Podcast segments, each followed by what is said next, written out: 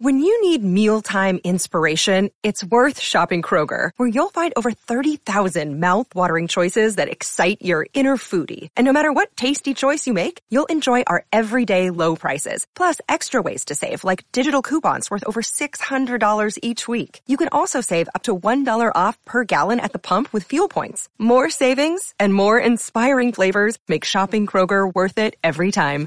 Kroger, fresh for everyone. Fuel restrictions apply.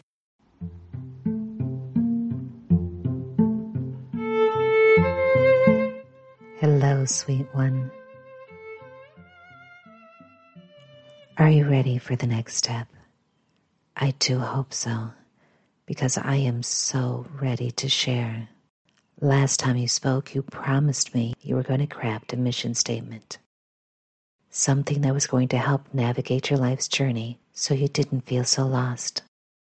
And now that you've done that, I want you to do one more thing for me I want you to tell me about your vision, something that's going to inspire you and motivate you to reach your goals. For example, Amazon's mission is to serve customers, but that lacks so much motivation. Their motivator is to be the Earth's store, and that is what their vision is. I can't wait to hear what your future holds, and I do hope you'll share it with me. For I know that your coupling of a mission and a vision statement will help you feel grounded and will give you a path from which to travel. No longer will you feel lost or confused, for you will have it mapped out, including all of the detours and closed or bumpy roads along the way. But I don't want you to do that right now. No, sweet one, that's too much for tonight. For tonight, I want you to just listen to my voice and clear your mind of everything else. And I have a story I picked out just for you, sweet one. I do hope you like it. It's called The Riddle. There once was a king's son who was seized with a desire to travel around the world and took no one with him but his faithful servant. One day he came to a great forest and when darkness overtook him, he could find no shelter and knew not where to pass the night. Then he saw a girl who was going toward his small house, and when he came nearer, and he saw that the maiden was young and beautiful, he spoke to her and he said, I and my servant need to find shelter. Can we stay the night in the little house? Oh, yes, said the girl in a sad voice. That you certainly can, but I do not advise that you venture in it. Do not go in. Why not? asked the king's son. The maiden sighed and said, My stepmother practices wicked arts. She is ill disposed to strangers and then he saw very well that he had come to the house of a witch. But as it was dark, and he could not go further, and he was not afraid, he entered. The old woman was sitting in an armchair by the fire and looked at the stranger with her red eyes. Good evening, growled she, and pretended to be quite friendly. Take a seat and rest yourselves.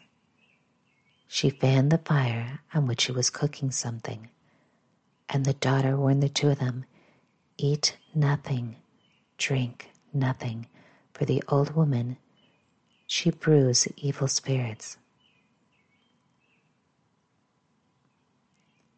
So in the morning, when they were ready to leave, the king's son was already seated on his horse and the old woman said, As a parting gift, I have this food for you. But they didn't eat it and instead gave it to their horse, and the horse died, for it was poison. And immediately a raven started to devour the horse. So the servant killed the raven and took it with him. And now the two of them journeyed onward into the forest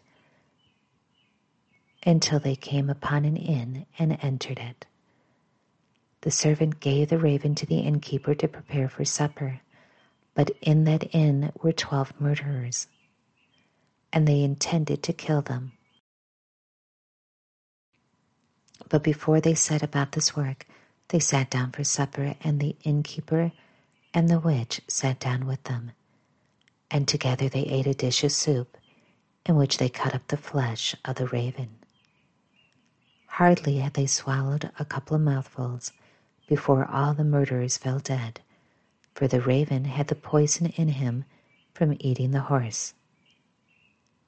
Now there was no one left in the house but the innkeeper's daughter, who was honest and took no part in their godless deeds.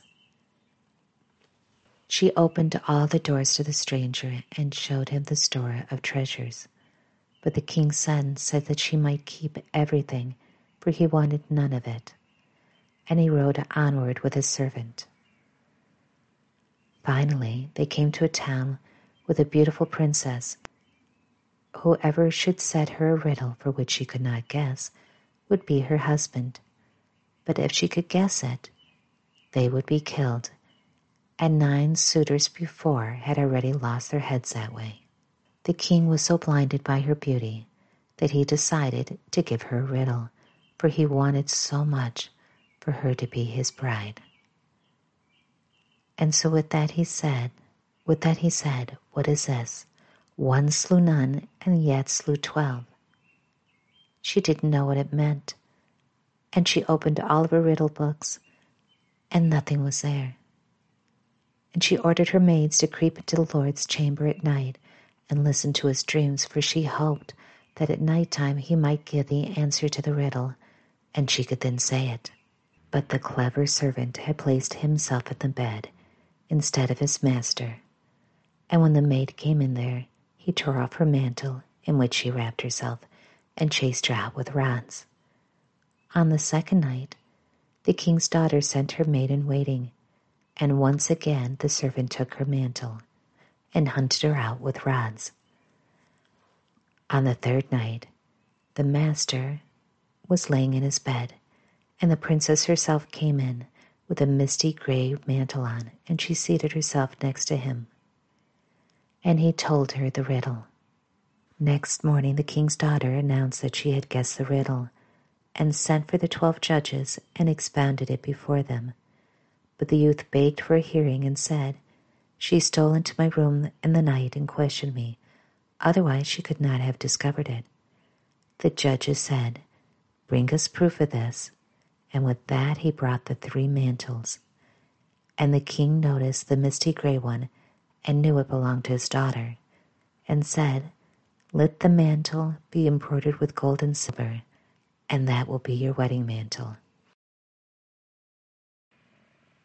I do hope you like that story, sweet one. And now I have something special to share with you. As you know, I always read you bedtime stories, and I so love to do that. But I want to get more personal with you. And for that, I have started a Patreon. My Patreon's name is Bedtime Stories for Adults and I have different tiers, and I'm hoping you might like one of them. I have with one of the tiers where I will mention your name on my podcast, or the name of somebody else you might like. Another level I have is where I will give you advice on life and on relationships, for I am a life coach and do have some tricks that I hope will help. But even if you don't, I want you to know that I will always be here for you, telling you stories and giving you advice on how to relax and reinforce self positivity. So until next time, sweet one, sleep well. Know that I care about you. Good night.